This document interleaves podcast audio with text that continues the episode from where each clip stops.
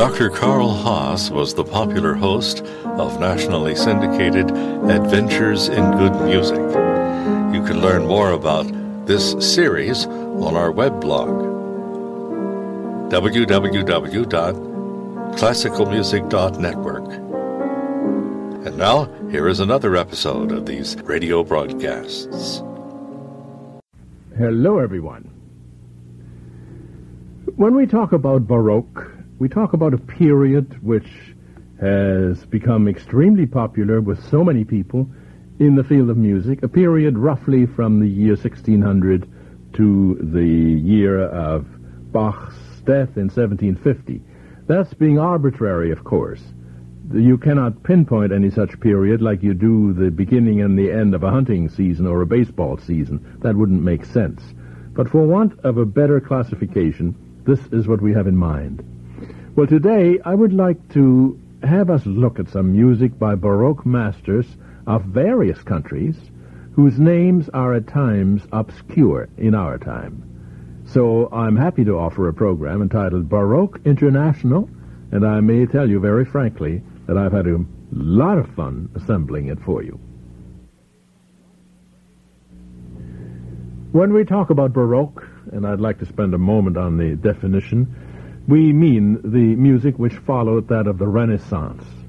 It's also referred to as the thorough bass period. We'll talk about that another time. The term Baroque, you may be interested, probably comes from the Portuguese barroco, irregularly shaped pearls, or sometimes we think of the painter Barocci, was used formerly in a decidedly uh, I might almost say demeaning sense, to mean grotesque, in a corrupt taste, overladen with, with ornaments. Well, that has changed. Its application to the fine arts was based on the opinion that 17th century architecture and painting represented a debased Renaissance style. You see how definitions change. Well, this opinion has been thoroughly revised, and today both the beginning and the end of the Baroque period in music fairly clearly defined. We're going to begin with a master of Belgium who is little known today. He was an exact contemporary of Bach, a period which we call, again, we always have to have a classification, the High Baroque. Now, Bach, 1685 to 1750, the one I'm referring to, the Belgian Jacques Loeillet, who was born approximately 1690, five years after Bach, and died four years before him in 1746. Not an awful lot is known about Loeillet, and that's a shame, because he wrote some music which is noteworthy. He, as far as we can tell, we know that he's Belgian. He was a flutist and an oboist, as far as we can tell, he lived from his 20s on in Paris and then in London, became a member of the King's Theatre Orchestra, and in one of his publications he calls himself Chamber Musicians to the Elector of Bavaria and concertmaster to Duke Ferdinand. He certainly got around. Jean-Baptiste Loeillet, Loeillet, and that's spelled L-O-E-I, L-L-E-T. We're going to hear a portion of a concerto for oboe and string orchestra. And this is an authentic, if there is such a thing, an authentic performance, because the Belgian master performed by a Belgian orchestra, namely the soloists of Liège. The oboist is André Antoine, and the entire group conducted by Géry Lemaire. This is Loeillet of Belgium, a Baroque master. Thank you.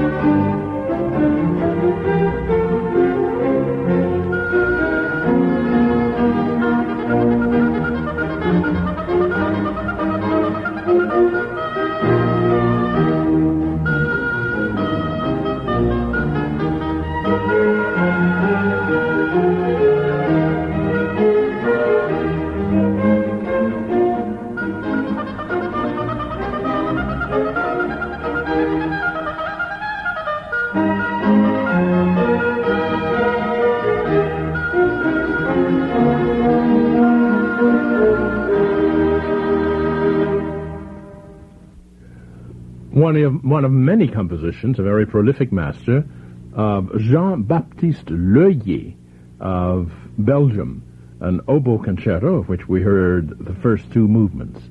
Now, I purposely wanted to have us realize that Baroque musicians are not only the ones that we know from uh, reputation, such as Bach, Handel, Scarlatti, uh, Corelli, uh, Uh, Torelli, all of those famous names. I wanted to have us dwell among the less famous today and of various countries in order to see that this was indeed a period which was fruitful in so many parts of Europe. So now from Belgium, we come to Sweden. And a master who functioned at the Drottningholm Castle outside of Stockholm, those of you who know the area, beautiful place it is, and his name, Johann Helmich Roman, R-O-M-A-N. Now he belongs into that period, 1694 to 1758. He was born in Sweden, but spent his earlier years studying music abroad, mainly in England. There he came under the influence of the music of Handel. And during the period of 1720, 1740, Roman occupied a central position in the musical life of Sweden as royal court conductor and as the organizer of the first regular public concerts to be held in Stockholm. This is very important. He was indeed an influential man. As a composer, he is regarded as one of the first of real significance in Sweden. A vital place in his large output of instrumental music is accorded to a number of sinfonias, most of them probably written during the late years of Bach, 1735 to 45, and the violin concerto in D minor, one of four by Roman, a characteristic example of the instrumental concerto of the time. And this reveals not only the influence of Handel, but also of Italian masters. We're going to hear the second and third movements of the violin concerto in D minor by Johann Helmich Roman, the Baroque master of Sweden.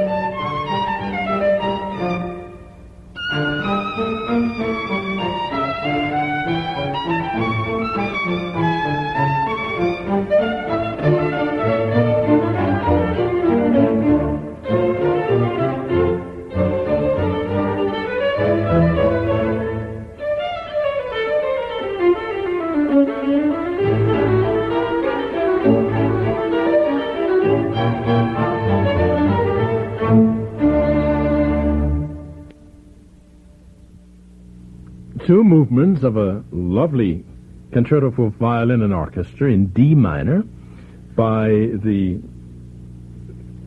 Swedish master Roman, R-O-M-A-N, the Baroque master of Sweden, who was prolific, wrote significantly, and is considered today the first truly important composer of Swedish birth.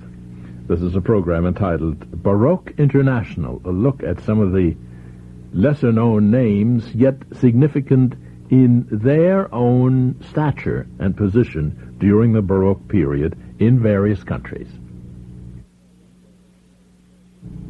Well, so far we've been in Belgium and in Sweden, and now we go to Germany, and someone who is completely unknown today. His name is Stölzel, S-T-O-L-Z-E-L, Gottfried Heinrich Stölzel. What do we know about Stölzel? For one thing, once again, he was a contemporary of Bach, lived from 1690 to 1749, was very unwise in the choice of his time of living, with Bach overshadowing everybody else, and Handel, of course.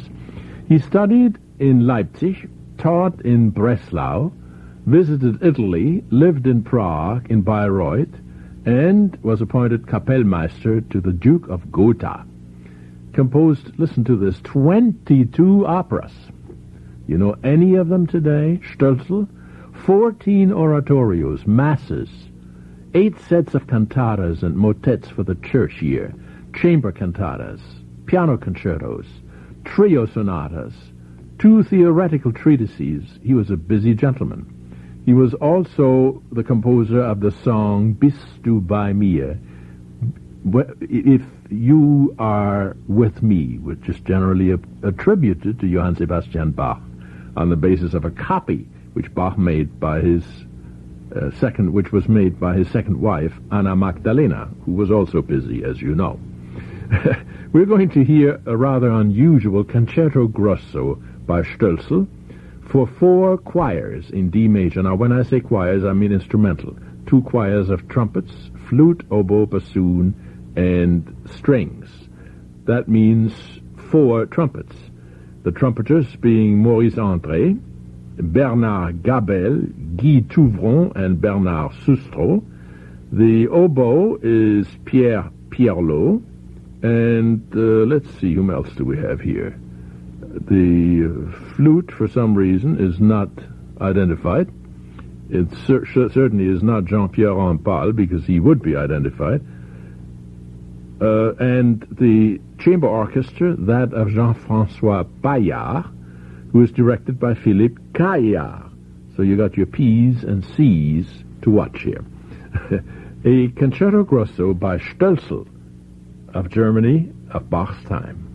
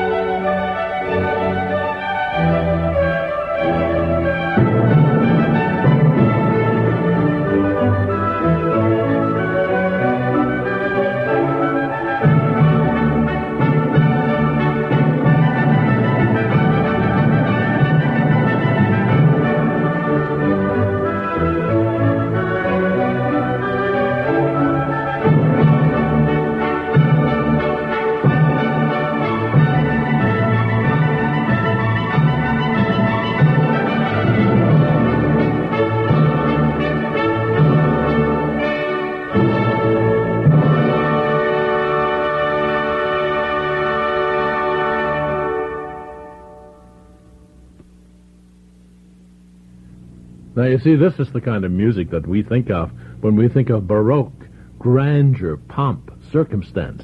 This is music which we associate with the palace, uh, the court of Versailles. But this was music by a German composer who is unknown today, namely Gottfried Heinrich Stölzel of uh, Leipzig. Well, uh, he studied in Schneeberg and in Leipzig.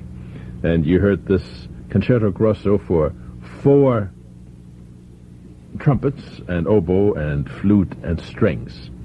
Now, from Germany, we move to Spain. Without a question, one of the greatest masters of Baroque in Spain was one who surely is not unknown. He was very late Baroque. He was born in 1729, so he just made it. Deadline 1750. You see how ludicrous that is. A Spanish composer and a monk. He studied at the Escolania of Montserrat, was appointed choirmaster at Lerida Cathedral, and entered the monastery of the Escorial.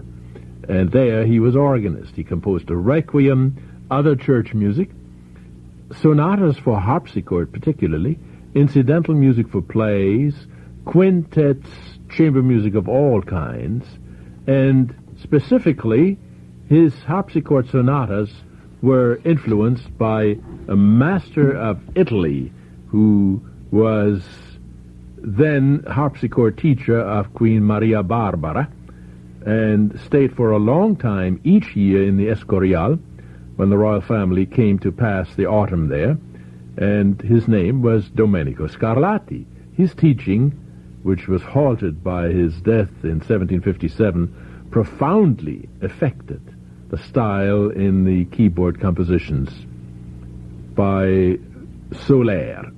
Now let's listen to one of the concertos for two keyboards by Soler, keyboards obviously being harpsichords in this instance, keyboard instruments, and these are performed by, this is performed by Kenneth Gilbert and Trevor Pinnock of England.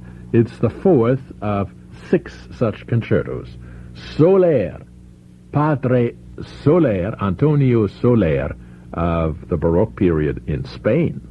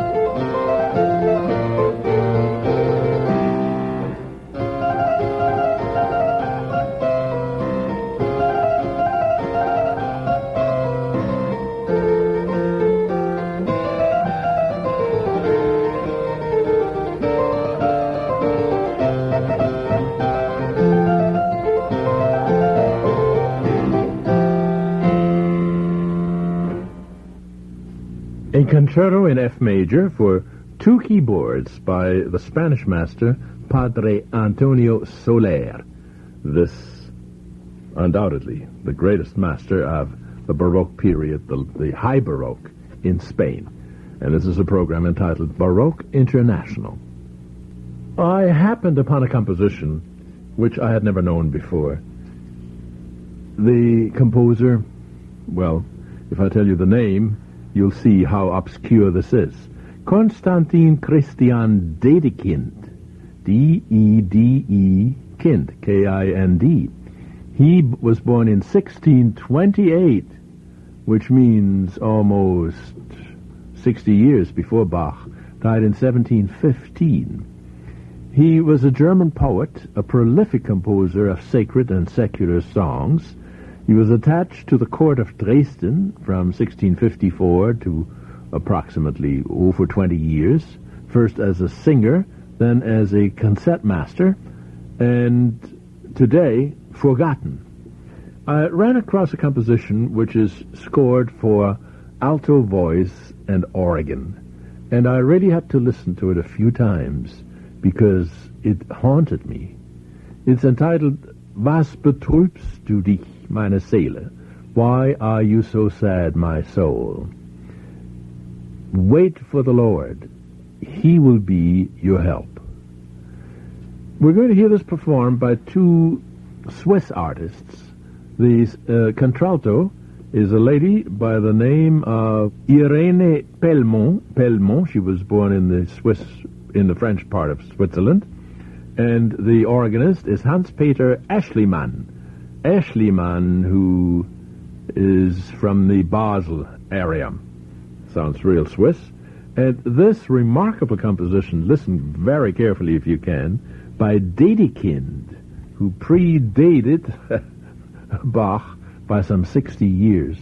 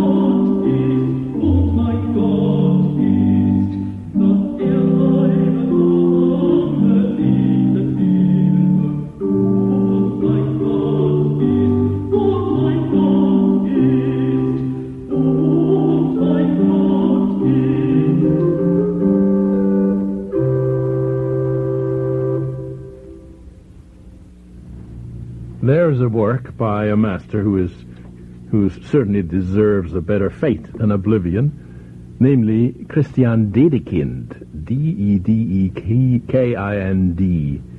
long predated Bach. You heard this remarkable composition, Why are you so sad, my soul? Was betrübst du dich, meine Seele? And this was sung, performed in a noteworthy manner, you will agree, by Irene Pellemont of Switzerland and Hans-Peter Aeschlimann, also Switzerland, at the organ. In this program entitled today Baroque International, an effort to show, at least in a small way, that Baroque is not at all limited to any one country, even though I would say that the richest of them all, Italy, at the time of the Baroque, the middle period and the late period, We'll do that separately another time. Baroque International. What about England outside of Henry Purcell?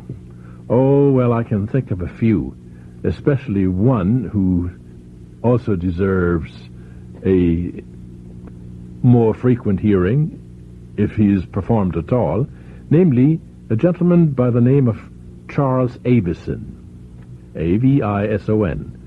He was born in 1709, lived to 1770, an English organist and composer, published a number of instrumental concertos, principally known by his treatise, An Essay on Musical Expression, in those early years, which, even though many ideas that are his own, is valuable for the evidence which it affords of contemporary taste and practice.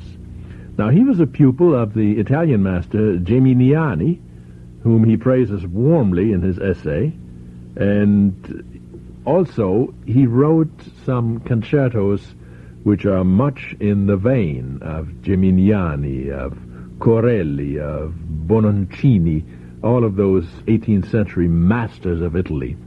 Listen to a portion of his D major concerto, Charles Avison, and this is performed by the Bournemouth Sinfonietta, conducted by Ronald Thomas.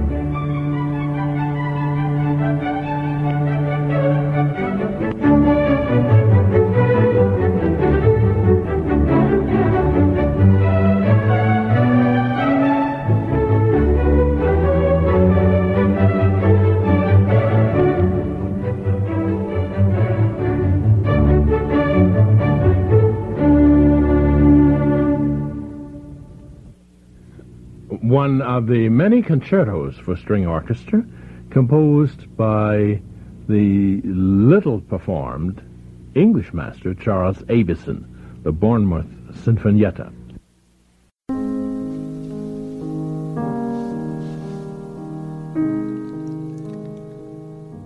You've been listening to Adventures in Good Music with Dr. Karl Haas. You can learn more about this series from our web blog at www.classicalmusic.network. And join us next week at the same time for another episode of Adventures in Good Music with Karl Haas.